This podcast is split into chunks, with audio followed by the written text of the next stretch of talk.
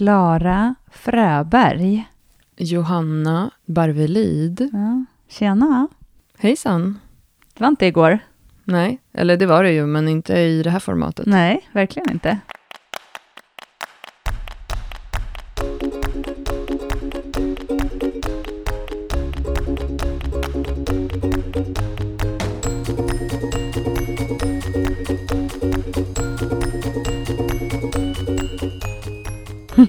Hur är det med dig?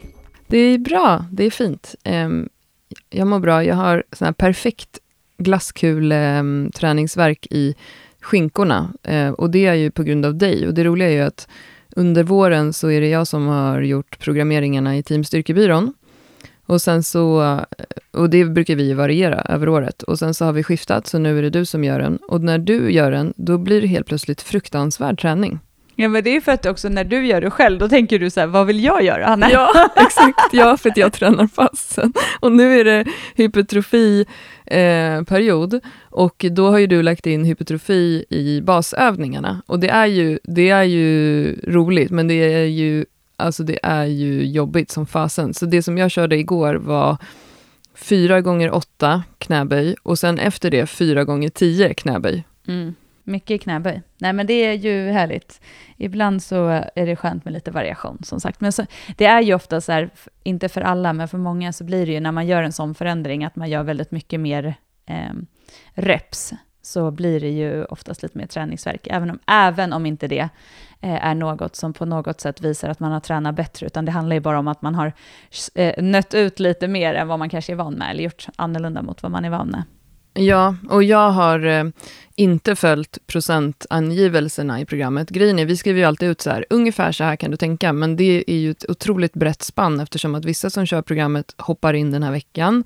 Vissa som kör har kört jättelänge. Alltså man måste ju alltid utgå från sig själv. Och jag eh, har sänkt, jag sänkte procenten och gick bara på känsla och tänkte så här, om jag ens ska genomföra det här, åtta set högreps knäböj, då måste jag sänka ganska mycket. Så jag sänkte typ 10-15 procent från mm. det som var rekommenderat. Och det är också, tycker jag, är så himla skönt, för det blir ju mycket lägre tröskel då. Då kan jag också verkligen göra eh, fullt rörelseomfång, jag behöver inget bälte, jag behöver inga värmare. Det blir, väldigt, det, det blir verkligen så här 100% låg tröskel. Så att passet jag gjorde igår Eh, vissa har oroat sig att de här passen då ska ta väldigt lång tid, men det tog 58 minuter för mig med då två basövningar eh, och tre assisterande övningar. Ja, och syftet med den här perioden är ju lite att du ska kunna köra med kortare vila om du vill. Eller rättare sagt så här, har vi ju sagt också, att vill du köra tyngre och behöver vila lite mer, då måste du lägga in längre vila och då kommer det också bli tyngre. Eller liksom, mm. då kommer det ta längre tid menar jag. Men sen så kan du också göra det lite lättare och riva av det lite snabbare.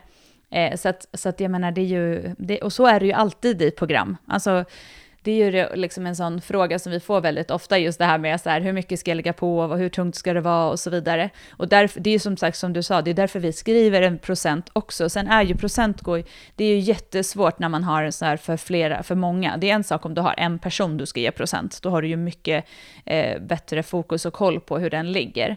Men jag menar, det kan ju också vara så här, om du räknar procenten utifrån ett max du gjorde för ett halvår sedan så kan det ju vara så att den inte alls stämmer nu och att det blir jättelätt för att du har ökat. Eller så är det tvärtom, du har inte böjt på typ ett halvår och då är det maxet, den procenten alldeles för hög. Jag menar, skulle jag gå in nu och göra böj, då skulle inte jag kunna köra på mina procent utifrån vad jag gjorde när jag körde senast. Alltså tunga reps liksom. Så att man måste ju alltid tänka att syftet är ju sällan att man ska gå till fail. Om man nu ska göra det så står ju det. Alltså, så att, men det, ja, det där är ju en, men och då blir det ju när man gör sådär många reps, även om man har lätt vikt, så kan det ju lätt bli träningsverk. Ja, gud ja. Men det är också väldigt, ja, för mig passar ju det så himla bra just nu att kunna gå till gymmet eh, där jag bor på en timme och det är inte lika bra utrustning där som jag är van vid från Friskis och Svettis. Och då funkar det mycket bättre att göra hypertrofiträning. För att till exempel stången jag körde med igår, det var sån här ja den är så dålig, alltså det är sån här äh, extra tjock stång och sen så har den ändå så dålig lättring så att den är så blank. Så om du tänker dig att du skulle marka med den, skulle, ja, det är hemskt. Jag vet, och, det, och grejen är att det, det är ju för att vi är vana också för att ha så här äh, styrkelyftsutrustning. Eh, från det senaste gymmen vi tränat på, alltså våra vanliga gym. Eh, och då det, det, där blir ju, och sen när det blir lite varmt så är ju sådana helt hemska att göra, det blir bara ja. svettigt. Men, och så får man typ oftast inte ha magnesium på de gymmen heller, så det är också Nej, så jag vet. Mer. Jag men, smyger med det, jag har ju det ändå, men, men alltså som bänken igår med den här stången, men då är det skönt, för då var det så här 8 och 10 excentriskt, så det är ju väldigt lätt vikt. Men då, och det blir ju lite så nästan greppträning när man ska hålla i den där tjocka jäkeln. Men samtidigt är det så som det ser ut för de flesta, det är ju bara att vi är väldigt bortskämda.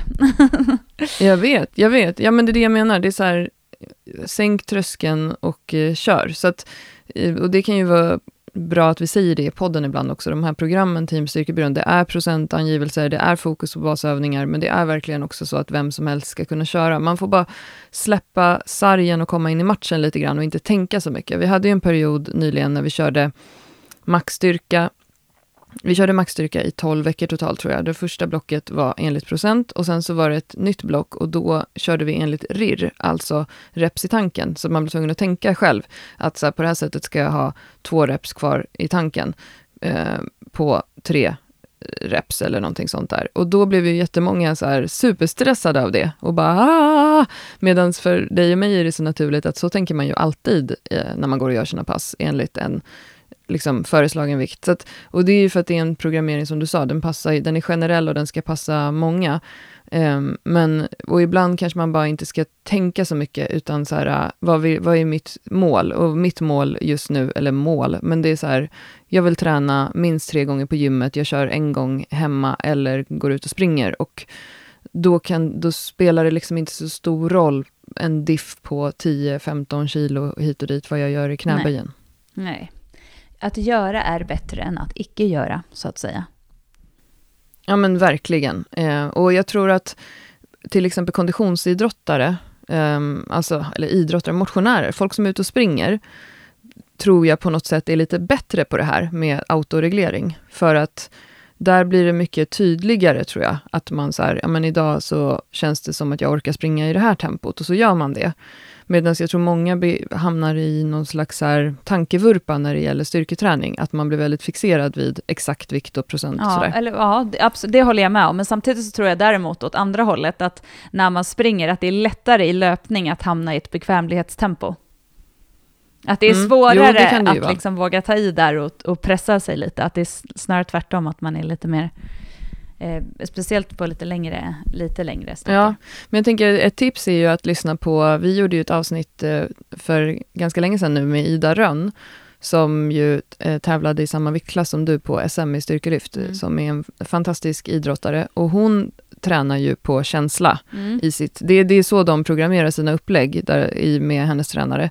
Eh, och hon pratade ju om det i det avsnittet då, att det var, kan vara så här, ja men i, idag blev den här femman fem kilo eh, lättare än vad den var förra gången jag skulle göra en femma. Men och hon är ju så här, och det spelar ju ingen roll. Eh, och det tycker jag är ett viktigt budskap att få ut ja, till folket. Och för, för de allra flesta så, så är det väldigt nyttigt att tänka så. Att det, det kommer göra, när, om du går till gymmet och gör dina pass och du gör dina lyft och gör mer på kroppens känsla här, där och då, det kommer att ge mer än att du stirrar dig blind på procent och inte kanske gör, eller att det blir för hög tröskel, eller att passen blir för slitiga så att du inte orkar till exempel.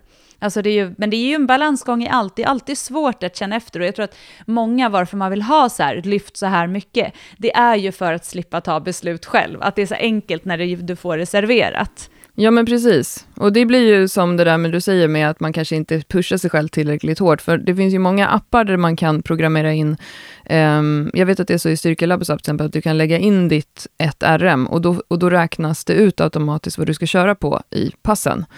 Men det blir ju också så här, um, då får man ju vara noga med att känna efter också, tänker jag. Så att man inte hamnar i en bekvämlighetszon där. Ja, eller tvärtom, att man kör för hårt för kroppen och så kanske man inte klarar av att göra alla sätt istället. Alltså då, kan man ju också, då får man ju fundera på vad är det som är fokus, liksom, vad vill jag? Men jag vet ju, jag hade ju, eh, när jag körde mina programmeringar med Angelica, så hade ju vi, pro, alltså då, eller procent, hon eh, skrev ju ut vilka vikter jag skulle göra exakt alla lyft på. Ja, eh, en femma på 130 ja, och så vidare. Ja, och det var ju så här, men och för mig var ju det, det var ju baserat, där hade ju hon också hela tiden koll, så de korrigerades ju. Sen är det klart att om jag hade en dag, men det var ju väldigt sällan som jag inte gjorde ut efter dem. Men sen har jag aldrig legat i de programmeringarna och legat så nära max heller. Alltså jag har ju hela tiden legat på vikter där jag ska klara av. Och, och eh, eftersom jag har ändå gjort så totalt mycket vikt så är det ju sällan tunga... Det kan ju vara att jag skulle gå upp och göra något tyngre lyft och sen tog jag av och gjorde. Så att det var ju... Det, det funkade ju väldigt, väldigt bra för mig. För jag är ju också så här, jag har nog väldigt svårt för att eh, hitta det är ju träningssak, jag har inte tränat på det, men just att inte gå på en bestämd vikt, för mig är det svårt. För då blir jag nog så här, ja den här var tung idag. För ibland är det faktiskt också så att det kan kännas väldigt tungt och så gör man några till och så bara, ja det var ingen fara. Alltså det är ju, mm. typ knäböj är ju, börjar ju bli tungt ganska tidigt och sen har man ganska ja. mycket mer att ge. Ja, precis. Ja men det där är intressant. Det, det är som eh, Caroline, Dr. Mellberg, vår kompis, hon har ju försökt få in mig på, eftersom att jag ändå faktiskt springer ungefär en gång i veckan. Eh, och, och, gjorde det mycket mer i höstas, då sprang jag typ tre gånger i veckan, där när vi, varken du eller jag tränade på gym. Um, och då så har vi pratat jättemycket om att jag är, har jättesvårt för det här när det gäller löpning. Jag springer nästan alltid för fort. Alltså. Och nu har hon skickat hem till mig ett pulsband och sen har jag fått hennes gamla pulsklocka. För hon säger att så här, det är mycket bättre om jag lär mig mina pulszoner och inte tittar på utan att, titta på dem istället. Att jag vet att jag ska ligga ungefär på den här pulsen och då kommer jag kunna reglera det mycket bättre. Men det är fortfarande förlåt Caroline, så ligger den, det ligger ouppackat i en låda. Det känns också så avancerat. Så Nej, men fast det är ju inte det, det är bara för att du är ovan. Alltså du kommer ju gilla det, för du gillar ju att ha så grejer runt om. Alltså du tycker ju om att så här, sätta på ett bälte, sätta på det varmare. Jag tänker att det egentligen ja. är samma sak. Att så här, mm. För jag vet att när jag sprang mycket förut, eh, när jag sprang, höll på att sprang lopp och sånt, eh, då, eh, jag har i och för sig aldrig varit väldigt speciellt bra på att eh, inte pusha mig för hårt när jag springer framförallt tävlingslopp, men eh, jag vet att första gången jag sprang Lidingöloppet, då var, gjorde jag ju det ändå faktiskt med bravur för att vara för att vara mig, alltså det vill säga jag sprang inte död på mig själv efter en mil och sen typ grät resten av loppet, vilket jag brukar göra. Men då hade jag faktiskt, då sprang, då vet jag att just det här med vilken puls, jag visste här, på den här pulsen kan jag ligga typ hur länge som helst. Alltså just det här att du vet att när du går upp här i den här, då kommer det liksom, då kommer det ta stopp. Och det är mm. ju ett sätt som är ganska bra att lära sig tycker jag. Och framförallt när man ska ta i lite också och ligga på lite tuffare eh, tempo. Att veta att så länge jag ligger inom den här zonen så kan jag ändå köra, klara jag det här, eller jag klarar maxer. Så på så sätt är det lite roligare än att springa på tid. Ja, men jag kanske ska testa det då. För det, förra gången jag sprang, då eh, hade jag tänkt att jag skulle springa, jogga i 40 minuter. Du vet, alltså ett så här lugnt pass. Och så sprang jag 20 minuter och så tänkte jag, jag dör. Mm. Alltså typ, mm. jag har ju sprungit alldeles för fort. Ja. Och då tänkte jag, men jag får ta mig hem igen, eller jag vänder liksom och springer, för då är det ju 20 minuter tillbaka. Men då orkade jag ju, då var jag ju så här, alltså jag fick ju stanna då. Um, och då gjorde jag så att jag sprang en minut och sen så gick jag i eh, 30 sekunder och så gjorde jag så hela vägen hem. Mm. Ja, ja, men precis. Men då hade du ju lite missat vilket tempo du skulle ligga i. Men det är ju, det är ju svårt om man inte vet heller. Det krävs ju också att man springer ett tag med en klocka för att fatta. Det är ju inte så att du kommer veta det direkt heller. Alltså man måste Nej. ju vara lite i... Men så är det ju med allt, det är samma med styrketräning. Det vi har precis suttit och pratat om, hur mycket vikt ska du lägga på och sånt det är ju så lätt att säga så för att vi har varit så mycket i gymmet och vi vet ungefär om jag ska göra en åtta, typ om jag ska ha så här mycket reps kvar, då ska jag göra det på typ den här vikten. Eller det här klarar jag typ alltid att göra en åtta på, det här är en tung åtta, det här är en tung femma. Alltså, vi har ju koll på det och det har man ju om man tränar mycket. Och det är ju exakt samma sak med löpningen, att gör du det mycket så vet du ju exakt så här, det här tempot kan jag ligga och springa hur länge som helst. Så fort jag kliver upp i det här, då kommer det bli tuffare. Alltså, så att man har ju alltid liksom, där man är van, där har man koll. Ja, det här är liksom Bermuda-triangeln av styrketräning. Mm -hmm. Ingen vet var den ligger, men, om, men den är för jävlig. Menar du med löpträning eller?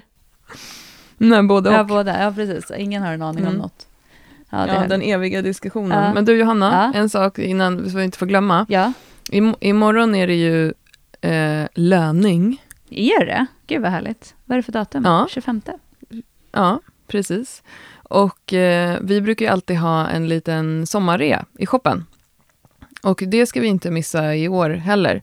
Så imorgon så drar det igång en sommarrea i vår shop. Eh, det brukar vara populärt att köpa, till exempel har vi flera träningsprogram för både så här utegym, men också sommarträning.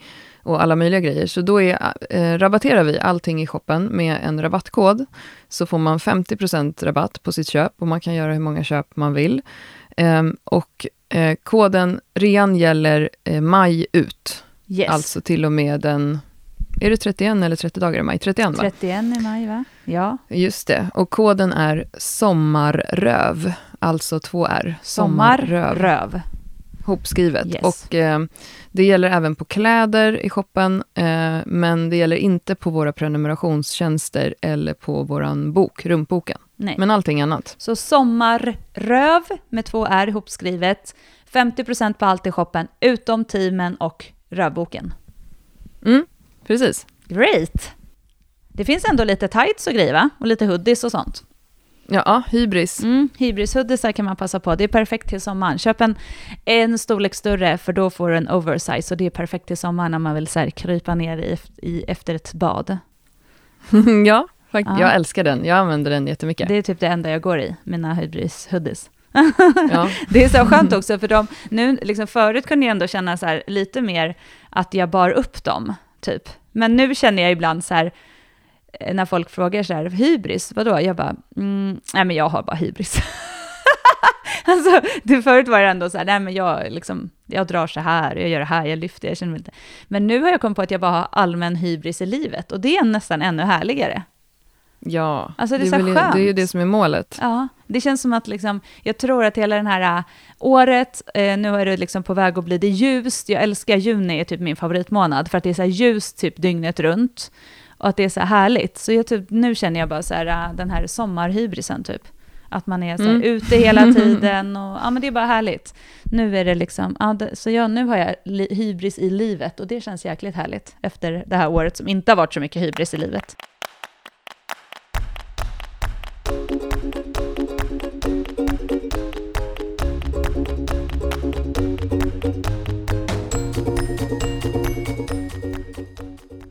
Nu har vi ju, i höst har vi haft den här podden i sex år, tror jag. Något sånt. Ja. Eller om det är fem år. Ja, jag vet inte. Jag kommer inte ihåg. Men jag, nej, sex år är det fasen. Eller, det vi startade den 2015, i oktober. Um, och vi har ju liksom, vi har ju en, liksom, ska man säga strategi, eller och vi har tagit beslut om att så här, vissa saker pratar inte vi om i vår Facebookgrupp, för vi känner att det inte bidrar med någonting. Eh, och det är ju till exempel att vi inte pratar om kroppars utseende där. Alltså eh, trådar som handlar om kroppsångest och sådana saker har vi känt att vi kan inte bära det ansvaret för sådana trådar för att de blir sällan, enligt vår erfarenhet, någonting, någonting positivt av det. Och det finns andra forum på nätet där man kan prata om sådana saker. Och, eh, vi Pratar inte Vi kalorier liksom- generellt. vi pratar inte kalorier, vi pratar inte viktnedgång. Ändå är ju det så ämnen som jättemånga har frågor och funderingar om. Och jag höll en föreläsning förra veckan för ett företag som vi är friskvård åt, som handlade om viktnedgång, för att det var det de efterfrågade. Vi har så här att en gång i månaden så kör vi en liten power meet med dem och då får de ta upp det som de vill. Ehm, men har du någonting för jag har ju massa saker, jag är ju en person som har mycket åsikter, som du vet. No shit. Eh, och jag eh, kan ju ofta känna att jag censurerar mig själv i olika forum för att jag liksom, för att internet har blivit en plats som har blivit så otroligt, eh, allt är så svart eller vitt där. Som till exempel berättade jag för dig häromdagen att en kompis till mig la upp en tråd och frågade om det här med att 1177 har eh, Eh, gått ut med sina riktlinjer att de inte skriver eh, kvinna och man i så stor utsträckning längre. Eh, och då så sa jag till dig att så här, jag vågade gå in och skriva i den tråden för att jag kände att det var en safe space för att det var en privat tråd. Eh, men har du så här grejer som du känner att du inte vågar prata om i, i form av offentlig person eh, för att du känner sig jag orkar inte? Har du också det? Eller är det bara jag för att jag är så himla outspoken? Nej, men jag tror att du, generellt så har ju du mer, jag är ju lite mer så här, och det vet vi ju, du är ju mer så här, har ju åsikter om det. Jag kan ju säga ibland så här, men gud, hur orkar man ens fundera över det där typ? Så.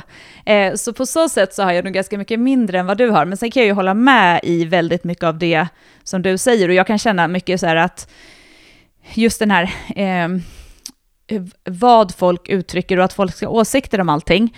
Eh, det kan jag verkligen hålla med om, att jag tycker att det är så här, orkar, vissa saker orkar man inte. Och jag, vi tänker ju många gånger när vi lägger ut saker, så här bara, nej men vänta, det här är liksom, det är ingenting att ta upp en diskussion om, för det kommer bara bli, folk är så jäkla, liksom, har så mycket åsikter. Eh, men kroppen är väl en sån sak, kan jag väl säga. Och nu har ju jag ju faktiskt gjort, jag har, eller jag har nog inte haft så mycket reflektion över min kropp generellt eh, senaste tiden. Det har ju bara varit all in, eh, träna och bli starkare, och det är det ju fortfarande. Men jag har däremot gjort en plastikoperation, alltså jag har opererat mina bröst nu. Och det är ju någonting som jag eh, var så helt så här, det här kommer jag aldrig kommunicera.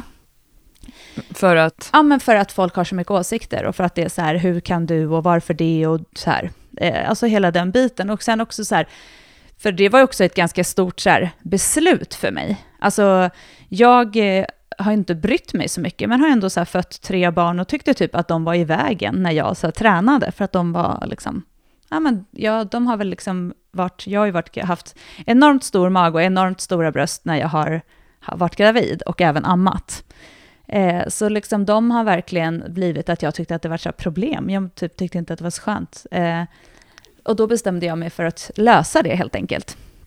Mm. Eh, och det är nog något som jag, dels så kände jag så här, ja, jag typ hade svårt att berätta det generellt för folk runt om också. Så här. Nu ska jag väl säga att det syns typ inte, alltså det är ingen som kommer se det. Hade inte jag sagt det, då hade inte folk märkt det. För att Nej. de är inte, jag har liksom inte, jag har gjort för att jag vill kunna träna och för att de ska vara där de är typ. Erkänn att du har gjort det här för att du ska ha kortare lyftväg i bänken. Exakt! ja, exakt, det är det. De, det är bättre, för de kommer stå upp nu. Förut så var det liksom, ja då var de på magen typ. Nej men så, ja, så det har jag gjort och det har verkligen varit så här, jag, men så tänkte jag så här, nej vad fasen. Eh, nej, vi pratar inte om kroppar och vi liksom, är väldigt noggranna med det. Men så bara tänkte jag så här, fan varför, jag är 40 år snart, inte riktigt än vill jag säga. Jag har, det är så roligt, för det har du sagt i typ tre år. Ja, men jag och du är, ju, ju för fan 38 och ett halvt. Jag fyller 40 om ett och ett halvt år. Men jag tänker bara så här, ingen jävla människa ska komma och säga till mig vad jag ska göra med min kropp och inte. Alltså förstår du?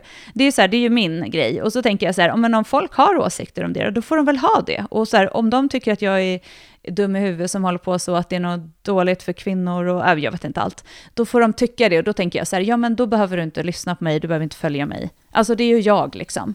Eh, mm, ja. Men det är väl också alltså, men det här med att man ska vara en förebild och sådana ja. saker. Ja, men jag, tycker att, jag tycker att det är intressant ur den aspekten att dels det här med att vi har sagt att vi inte pratar om kroppar i, i forumet och det är ju också för att jag kan känna så här att om jag mår dåligt över någonting privat, då tar jag ju det med mina vänner.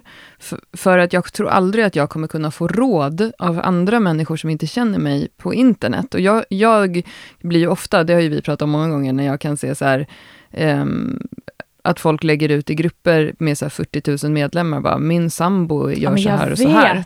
Och så sitter folk och bara ska ge råd, så klickar man på den där personens profil och ser personens sambo, så tänker man bara, det här är jätte... Alltså det är så konstigt att, det, att internet har blivit så. Men sen när det gäller det här med kroppar så, så har ju vi ibland pratat om det här med, så här, måste man liksom älska sin kropp? Och, och jag tycker ofta att, att vi liksom, vi lever ju i ett samhälle nu som lägger väldigt mycket fokus på kropp.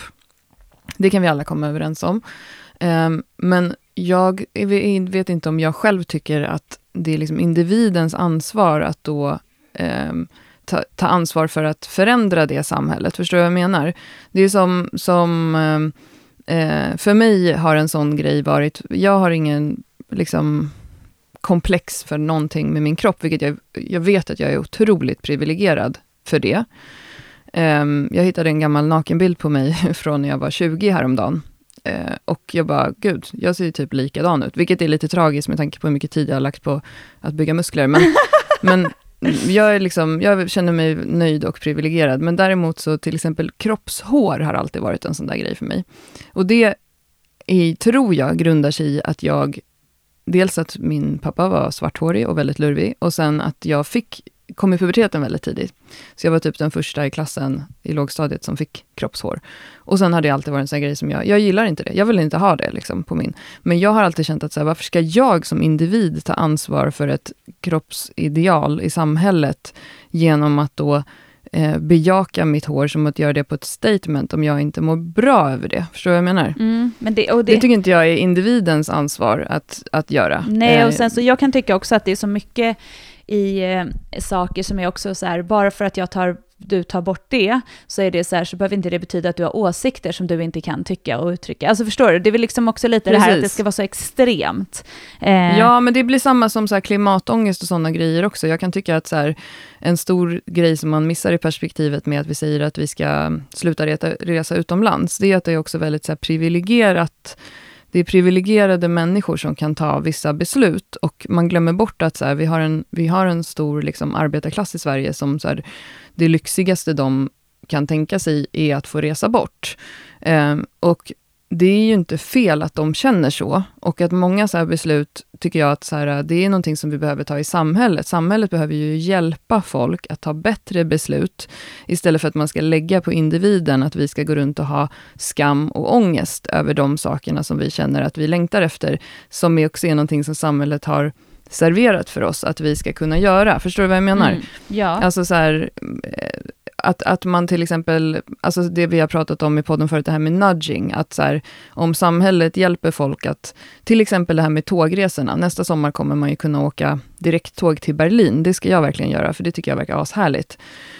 Eh, det är ju ett sätt att gör, hjälpa folk att ta bättre beslut, istället för att säga till folk så här, Aha, du reste dit och dit och, och då ska du få skit. Så när lägger någon ut på internet att de reser någonstans med sin familj och så ska folk gå in och hata det. Ja, och det är ju mycket så att, alltså, och det här är ju, det är ju framför allt, det märker man ju inom så fort att det är någon typ influencer som flyger eller så, så är det ju också så här, aha, hur tänker du att du flyger? Och som sagt, vi fick ju skit för att vi åkte till Thailand. Och vi slutade ju till och med köra träningsresor till Thailand, bara för att vi var så här, okej, nej men vi tar vårt ansvar typ nu. Alltså, jag menar mest bara Vi tar ju alltid vårt ansvar. Vi, alltså Vi det är, är jättemånga väl- som har vi- börjat göra träningsresor nu också. Och vi gör ju inte det på grund av att covid. det är covid. Och då, ehm, vi har ju liksom förlorat halva vår omsättning i princip förra året på grund av vår liveverksamhet.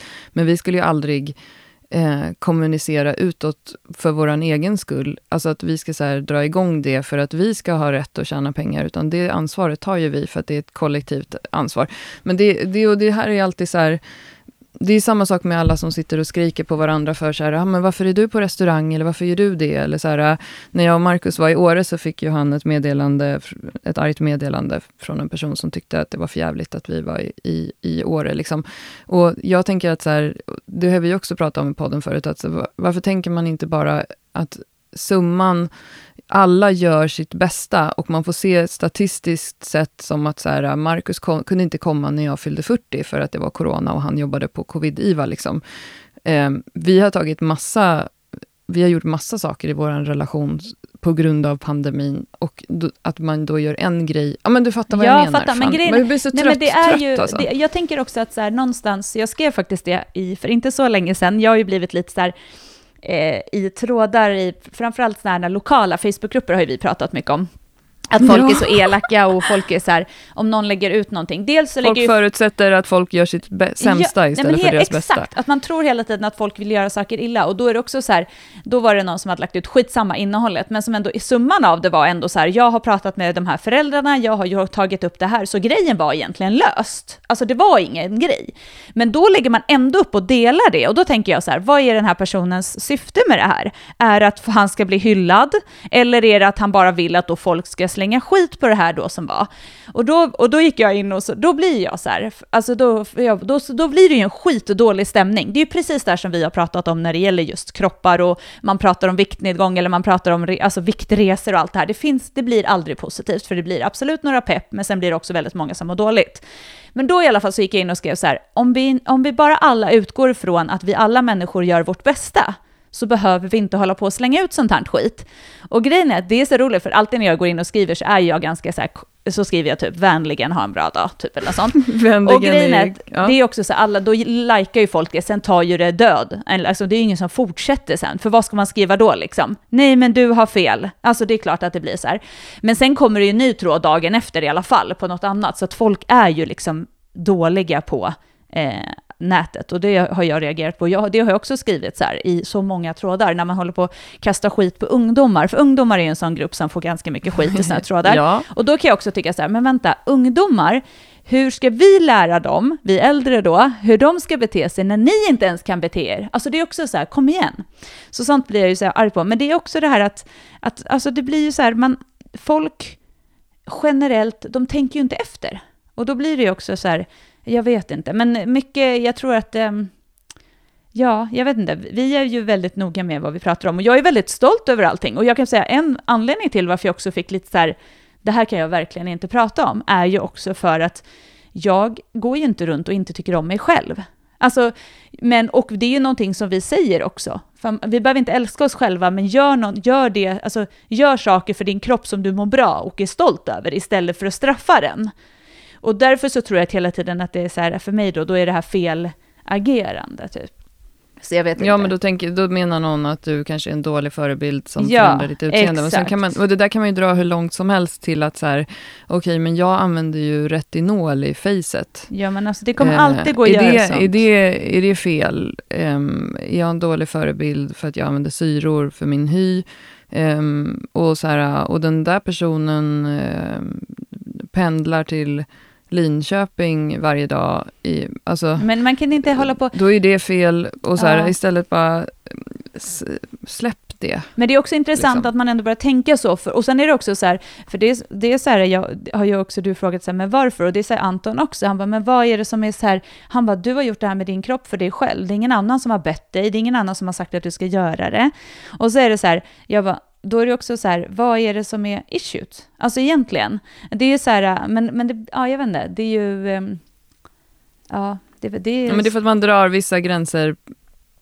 Vissa saker är okej och vissa saker inte är okej. Som till exempel då färga håret, ehm, raka benen, ehm, jo, men, använd smink. Det är okej. Men och så vidare. Fast det är också så här, beroende på vem du frågar.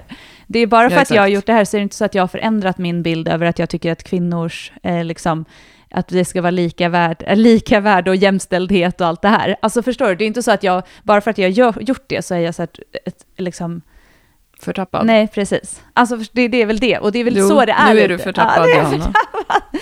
Nej men just att, eh, att det är väl mycket sådana där saker. Men eh, så är det i alla fall. Nu ska jag bli bättre i bänk helt enkelt.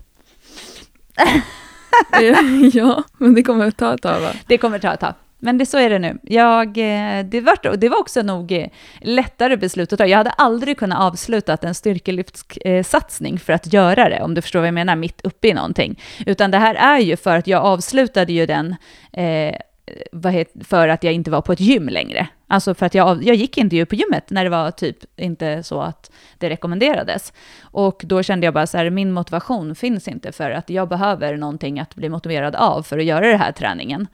Eh, och så har det ju på den vägen också någonstans blivit att så här, ja men nu har jag, liksom, har jag inte det och då var det lättare att ta ett beslut. Annars hade jag nog aldrig kunnat tagit det beslutet tror jag. Så Nej, också, men vi kanske ska föra till protokollet att du inte ljugit om att du har opererat din diastas och navelbråck. Nej, det har jag också gjort. Jag gjorde ju det samtidigt. Och det var ju, Mm. jag tog ju beslutet när jag var på den konsultationen. Alltså att jag verkligen skulle göra det. Jag hade bara funderat på det innan. Men absolut, nej det har jag gjort. Så navelbrock och magen, magen är sydd och navelbrocket är fixat också. Och det känns jätte, det är jättekul. den känns så himla bra i magen nu. Och nu har jag några veckor till tills jag får börja träna under kroppen. Så det ska bli jäkligt kul att se hur, hur det känns i magen. Ehm, sen är det ju, eh, ehm, som sagt, eh, jag har ju inte tränat eh, styrketräning i den, på den liksom, nivån på länge eftersom det har varit som det har varit. Så att det blir ändå, jag kommer ju ändå få börja väldigt lätt. Men det ska bli kul att se hur, hur den progressionen ser ut just i eh, bålstyrkan och sånt. Så det, nej, det ska bli kul. Jag, är- nu är jag superpepp på att börja köra styrketräning igen. Mm. Du har ingen eh, känselbortfall i, där Nej, de har sytt och det? Ingenting, men jag har ju gjort, det har ju sytt ganska lite om man jämför med en stor bukoperation. Eh, Mm. Så det är ju liksom, vad hade jag ungefär? Tre centimeter ovanför naveln ungefär. Mm. Ja, men vad intressant. Men det kanske är väldigt individuellt hur man får det också, för jag har ju ganska mycket känselbortfall på bara småställen. Jag är ju en person som har haft, haft mycket otur i livet. Eh, så jag har sytt, eh, jag tror jag har typ, ja nu ska jag räkna, 40 stygn ungefär på min kropp. Ja, men det är ju... Eh, på utsidan. Men, och, då och bland annat till och med på mitt, kommer du ihåg när, jag, när vi gick den här utbildningen med Lars Berglund, Mm, mm. Eh, styrkelyftsutbildningen, Ja. då skar jag mig på en vas som sprack i diskvattnet. Japp. Så jag sliceade upp mitt finger, mitt ena pekfinger, och fick sy fyra stygn där. Eh, och där, jag har ju fortfarande ingen känsel i huden på mitt pekfinger, så fortfarande när jag slår min bankomatkortskod så känns det som att jag håller i en korv. Men det, jag tror också att det är skillnad, för du får ju tänka på att där när du har sytt också, alltså att vilket ställe det är och hur huden liksom, Ja, men sen har jag ingen känsel i mitt högra knä och sen har jag ingen känsel i min högra stortå. nej, nej Jävla- du är i och för sig lite känselbortfallig kan man säga. Nej men, ja, men så är det, är jätteolika tror jag. Men nej, jag kände ju jätte, alltså för mig är det snarare tvärtom nu, att jag bara, gud vilken känsla. Alltså, Kontakt. Ja, alltså hela min mage när jag spänner den, för överdelen av min mage när jag har spänt den förut har inte alls känt så här. Eh, Nej. så att eh, det är ju ganska stor skillnad, för det var ju ändå en typ triangel som är ihopsydd om man tänker. Ja, men precis. Jag kunde ju stoppa in mina fingrar där och så var det mjukt. Ja. Så tryckte jag rakt in genom din mage. Ja, och nu är det helt hårt, det går inte att stoppa in någonstans. Alltså det är, så det är jättehäftigt. Så det känns ju väldigt roligt att bara se så här, känslan i hur, hur det blir när man tränar. Sen är det klart att Mm. det kommer ta tid att se om, jag, om det är någon skillnad i tyngre lyft. Men det, jag tror framför allt för mig att det kommer vara i vissa övningar jag känner mer eh, att jag har kontakt. Men nej, det ska bli jättekul. Jag känner mig pepp för det där helt enkelt. Eh, verkligen. Mm. Det är roligt att få sätta igång. Jag har några veckor kvar innan jag får börja. Men Lydia föreslog ju att vi ska byta namn till Fitt och Pattpatrullen nu. ja, det är härligt. ja, vad fasen. Förnying och förbättring tänkte jag säga. Förändring, det är aldrig dåligt. Nej, nya inriktningar Ja, precis. bara. Ja. Ja. Fittbyrån har vi ju varit inne på länge, där ligger ju lite på is, men där har vi också, vi har ju faktiskt, vi har ju lite där att komma Ja, med säga. precis. Ja, men verkligen. Mm. Men jag kan ju liksom också bara säga att en anledning till varför det har varit tystare i våra kanaler sistone, för min del, har också varit för att jag har haft en så här otrolig internettrötthet. Ja, men det har båda vi I haft. exakt det här vi pratar om. Att så här, ehm, en kompis till dig och mig skickade ett eh, meddelande till mig häromdagen, eh, där det, eller så här rolig meme, där det står så här, How social media works. Me, I prefer mangoes to oranges. Random person. So basically what you're saying is you hate oranges, you also fail to mention pineapples, bananas and grapefruits. Educate yourself, I'm literally shaking. Ja, jag fattar. Alltså, det, alltså just den här grejen lite att så här, vi, det, internet håller lite på att implodera och just också ehm, om man lägger ut A så måste man ha förutsatt att man också kan svara på B, C, D och sen även ta ansvar för E. Ja, men jag tror generellt att vi, överlev, att vi har liksom väggat lite på hela det. Det är ju liksom en... Ibland så kan man ju bara tänka så här, men varför, varför är man där hela tiden? Alltså, Ja, och just att det var väl det som var känslan, vi bara, vi måste typ få vara lite borta från det. För det har också varit en, liksom, det är ju en, en del av en, vårat varumärke att vara där hela tiden på något sätt. ja Och precis. att, Vi har ju lite skapat ett monster. Ja, ja, men det är väl det. Men så jag tror båda vi har väl varit, och det har ju vi, alltså det, det är ju fan inte konstigt. Vi, nu ska, det här var inte så att meningen att det skulle vara något eh, covid-avsnitt eller något, utan det var ju mer vad pratar vi inte så ofta om i podden.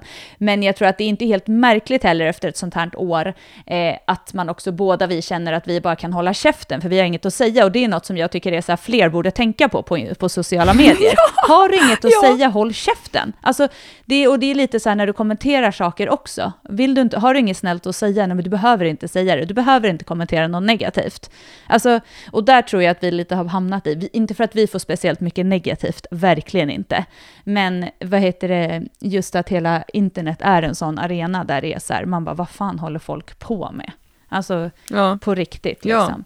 Eh, vuxna människor. Vuxna människor beter sig som as och du, de har ingen nyansering i någonting. Allt är svart eller vitt. Alltså, så lite så. Och, så det tror jag därför vi har. Men, och, då, och vi har nog haft lite sån crush i största allmänhet i liksom hela så här, om vi nu inte har det, vad, vad, orkar, vad har vi då typ? Alltså, vad ska ja, vi? ja, Men nu har precis. vi ja, men det är så liksom- jag tänker att så här, starta Fittbyrån och skapa ett community för eh, Fittor. underlivet. Och tänk, ja, ja, men det, som, det var det som var min tanke från början. Men sen började jag tänka så här, okej, men då kommer alla som inte har fittor bli arga.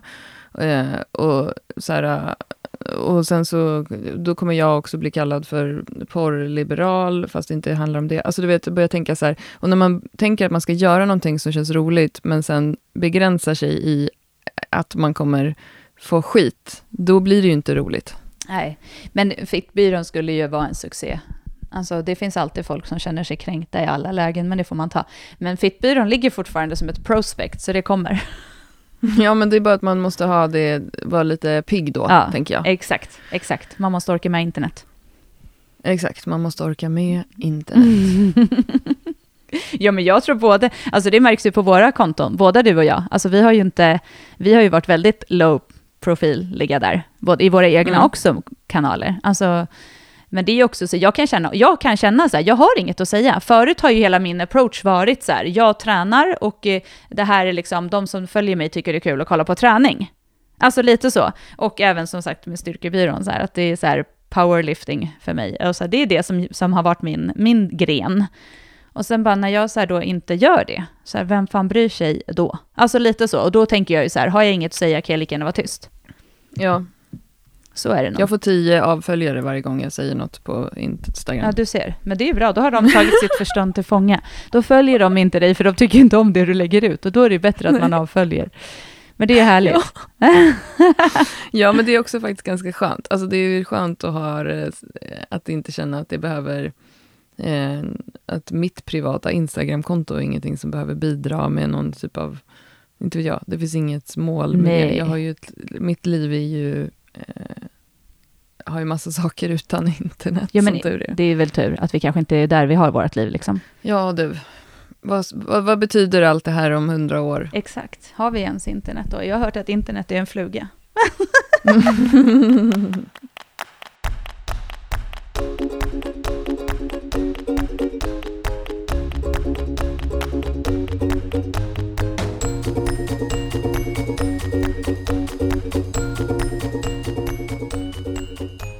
Men du Klara, du var, nämnde ju lite att du hade haft en eh, eh, föreläsning för det företaget vi jobbar med. Och mm. då hade ju de efterfrågat lite så här med just viktnedgång och sådana saker. Och det är ju inget vi eh, pratar speciellt mycket om och det är det hela det här avsnittet egentligen handlade om, typ vad vi inte pratar om. Och så har vi pratat lite om det nu. Men eh, jag tycker ändå att det är kul, för det här är också så här, vi får ju frågor om det här och det kommer inte handla om eh, direkt viktnedgång. Men några så vanliga myter som vi oftast lackar på, men som vi väljer att egentligen inte gå in i någon diskussion i. Som mm. du, du drog ju ett antal myter och sen pratade du kring det. Kan inte, ja, du dra, välj, kan inte du välja ut några av dem, eller någon av dem, och bara lyfta det och så, så, och så bara ta några rader om det? För jag tycker det, den var svinbra. Jag tycker det var så Ja, men bra. absolut. Ja, men det var ju så här också lite för att jag kände att jag vill inte hålla en föreläsning om hur man går ner i vikt, för det tycker jag är ett så himla tråkigt ämne. Eh, eh, och det borde inte folk ha som fokus. Men då vände jag på det istället och tänkte jag pratar om några vanliga myter som de flesta människor går omkring och har. Och det, efterfrågan kom framförallt, det här är ett IT-företag som består till 80% skulle jag tro av snubbar. Och många av de som tränar på det företaget, eh, nu jobbar vi liksom hela företagets friskvård, så det finns ju personer som inte gör någonting också där. Men det är fokus på liksom avslappning och återhämtning och möteskultur och sådana saker också. Men det, är, det här är i alla fall snubbar som tränar väldigt hårt och mycket, och de, många av dem tränar mycket konditionsträning. Det är cykling, det är triathlon, det är löpning, det är eh, eh, eh, skierg-intervaller, assaultbike-intervaller om du förstår. Och sen så säger de ändå att det är så här, jag skulle vilja bli av med magen. Det här är alltså efterfrågat av enbart män på det här företaget. Eh, och då har jag ju sagt så här, ja men eh, det är liksom kalorier in, kalorier ut. Så då pratade jag lite också om det här med NEAT, alltså Non-Exercise Activity Thermogenesis, alltså den energi som man gör av med när man inte tränar som man gör av med hemma, när man jobbar, när man går promenader och så vidare. Där man har sett en del forskningsmässigt att personer som tränar väldigt hård konditionsträning, det här kan jag känna igen mig själv i också, nu när jag kör konditionsträning en gång i veckan, att eh, det finns en viss andel av dem som har en lägre NIT än personer som är, kanske styrketränar eller som inte tränar alls. Och det är för att när man kommer hem från de här tuffa cardiopassen så lägger man sig på soffan. För att man blir så slut av dem. Man blir också ganska hungrig av dem. Men några myter som jag tog upp, eh, den som faktiskt de flesta hade mest frågor om, det är det här med att eh, socker är beroendeframkallande. Just det, det är en klassiker. Eh, ja, och det finns ju, Jakob Gudiol har skrivit mycket om det, att så här, socker i sig eh, som en molekyl är inte beroendeframkallande. Däremot så kan man se att det finns personer som är känsligare, eh, där man pratar om att man har en högre känslighet i sina leptinreceptorer i hjärnan, det vill säga det hormonet som reglerar vår hunger, där man är mer känslig för att inte känna att man är mätt när det gäller till exempel skräpmat som glass, läsk, choklad, chips, allt möjligt. Men att det är inte är kopplat till socker i sig. Alltså socker är inte som heroin. Du, du kommer liksom inte behöva gå på avtändning, du kommer inte få eh, svettningar och känna dig sjuk och bli febrig om du slutar äta socker. Eh, och det var många som så här, gud, det, det trodde jag. Det, och de hade även haft på det här företaget så här sockerstoppsutmaningar och sånt. Eh, lite andra grejer som jag tog upp var att frukost inte är den viktigaste måltiden på dagen. Alltså kroppen reglerar energiintag, energiuttag över ett dygn eller över en vecka. Det spelar ingen roll liksom vad du äter eller när du äter. Man kan se lite grann att eh, om man äter på nätterna, vet man ju är eh, då har man en annan hormonnivå i kroppen. Eh, kortisolet är annorlunda, vi producerar tillväxthormon och så vidare. Att det inte är jättepositivt att äta mycket på nätterna, men det man också kan se är att personer som äter på nätterna, alltså den aspekten är inte lika viktig som det är att ha en balans i hela livet, så det är ingenting heller som man behöver oroa sig så mycket för. Eh, och sen det här med lightläsk, att det är farligt med aspartam. Det är, liksom, aspartam är en av de mest välforskade kemikalierna som vi har. Eh, det finns otroligt mycket forskning på aspartam. Och i det stora hela så finns det mycket mer negativa aspekter av sockersötad läsk än eh, eh, diet soda. Jag har ju gjort föreläsning på engelska, så vad heter det? Lightläsk. Lightläsk. Mm. Eh, precis, det enda är ju att lightläsk kan vara lite dåligt för tänderna, för att läsk generellt, alltså kolsyra, är dåligt för tänderna. Det kan fräta på. Och sen också det här med att, eh, sock, att frukt är dåligt. Alltså att du kan bli tjock av att äta frukt, för att det innehåller socker. Det är ju bara så dumt så klockorna stannar. Alltså, det finns ju ingen som går runt eh, och är överviktig på grund av att den äter för mycket frukt, eller för mycket potatis. Liksom. Det har vi pratat om förut också. Mm. Jättedumt. Eh, och sen, eh, det här pratade jag en del om kolhydrater. Att liksom, vi behöver kolhydrater, eh, vi behöver insulin, vi dör om vi inte får insulin. Eh, man kan äta, det, allt det här handlar ju om skräpmat. Alltså Um, skräpmat är ingenting som ger kroppen energi i form av positiv näring, i form av vitaminer, mineraler, näringsämnen som gör att vi liksom orkar prestera. Så allting handlar ju om intaget av det. Ja. Uh, jag pratar också en del om detox och det här med att här, dricka äppelcidervinäger för förbränning och sånt. Att det finns ingen forskning som visar att det visar heller.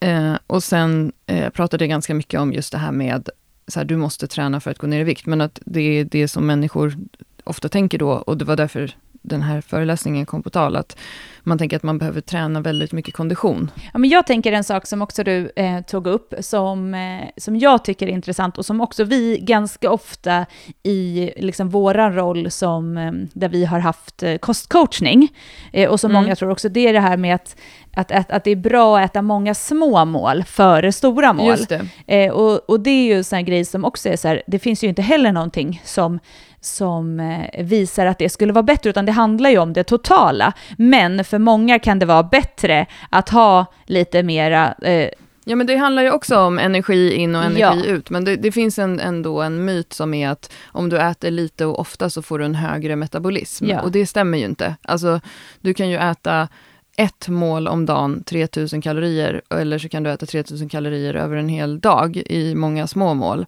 Det är ingen skillnad. Nej. Punkt. Men, eh, ja, men så det tycker jag också, för det är en sån sak som många tror. Och sen så handlar det ju om vad som passar en själv. Men man, man ska inte tro att det är på grund av anledning, utan det är fortfarande det totala. Det kommer alltid vara det totala in och ut som räknas, så är det. Ja, och det kommer alltid vara så att så här, eh, chips, läsk, godis, hamburgare, så kallad eh, ultraprocessad mat, eh, så kallad skitmat. Det, det, kommer inte ge dig lika mycket näring till kroppen. Nej. Men en sak som jag också tog upp i, i föreläsningen var ju så här, men du ska ju också ha ett liv där du njuter. Det ger ju kanske en annan typ av njutning, en njutning av, precis som när du tar en RR, att du tycker att det är trevligt. Eh, och allting handlar ju om balansen där. Ja, balans i ja, balans i livet. Alltså, all, så här, och det gör ju också, vill du leva på ett annat sätt så gör det. Men det har ju också alltid varit vår approach. Att så här, ja, nej, man kan inte äta allt av alltid allting hela tiden. Eller så här, allt, det funkar inte att äta vissa eh, måltider hela tiden om man nu ska vara någon typ av viktstabil eller om man eh, vill liksom må bra, kanske. Eh, men däremot så är det ju, har man en balans där man mår bra i livet, där man har lite av allt, så är det för de flesta kanske mer värt än något enstaka kilo hit och dit. Och det står jag ju vi, vi är verkligen fast vid. Att, så här, att eh, en härlig balans där du kan ta, det behöver inte vara alkohol, men det kan vara något annat med polare. Gå och käka eh, glass på eftermiddagen eller vad som helst. Alltså, saker som gör att man faktiskt mår bra i livet och att det inte handlar om eh, eh tonfisk och eh, kvarg. Liksom. Nej, precis. Och just att så här, hitta en träningsstil, sa jag också, som en typ av träning som du tycker är okej. Jag tycker att det är lite högt krav att säga att alla kan hitta en träning som de tycker är kul, för det tror inte jag Nej, att det alla tror inte kan. jag heller. Alla kommer inte tycka det är kul, men däremot eh, någonting som man känner att så här, det här kan jag faktiskt ändå tänka mig att göra resten av livet. Mm. Och det är så här, jag kommer överleva och jag, det är inte så hög tröskel. Att, att liksom, du behöver inte, träning behöver, ska, ska inte vara det här eh, att du känner att du måste köra tre stycken högintensiva löp eller stak eller cykelpass varje vecka för att du ska kunna äta vad du vill. Det är ju helt Ja. fel å- vän, använd, liksom, ordning att tänka på saker på. Och just hur många som vi har träffat som faktiskt känner att så här, sen jag började lyfta en vikt från golvet så började jag tycka att det var kul och jag känner, jag liksom, känner mig stabil i kroppen, jag mår bra av mina muskler, jag har energi. Eh, det är så himla mycket viktigare. Men sen behöver det inte betyda heller att alla tycker att det är kul att lyfta en skivstång ifrån golvet. Men Nej. hitta någonting som du kan, som du kan göra som ändå är okej. Men lite samma sak som att säga, måste man älska sin kropp? Nej, det måste man inte. Men det, det är ändå bra för oss, om vi har en ambition, det kanske inte alla har, att de vill leva så länge som möjligt, så vet vi att vi kommer må bättre om vi rör på oss. Ja.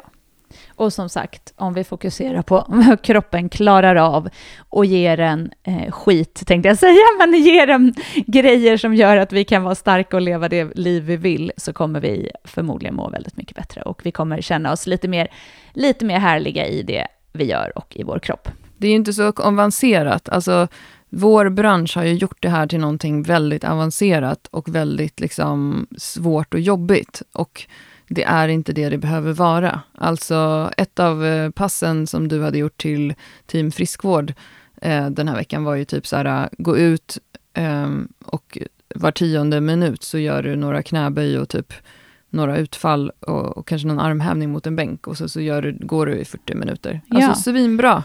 Ja, men det, och, och det är väl det som är, allting är, eh, är, Eh, ska krånglas till väldigt mycket, men det är ju inte det som krävs och man måste alltid tänka vad sitt mål är. Eh, är det att må bra så är det ju därifrån man ska någonstans börja.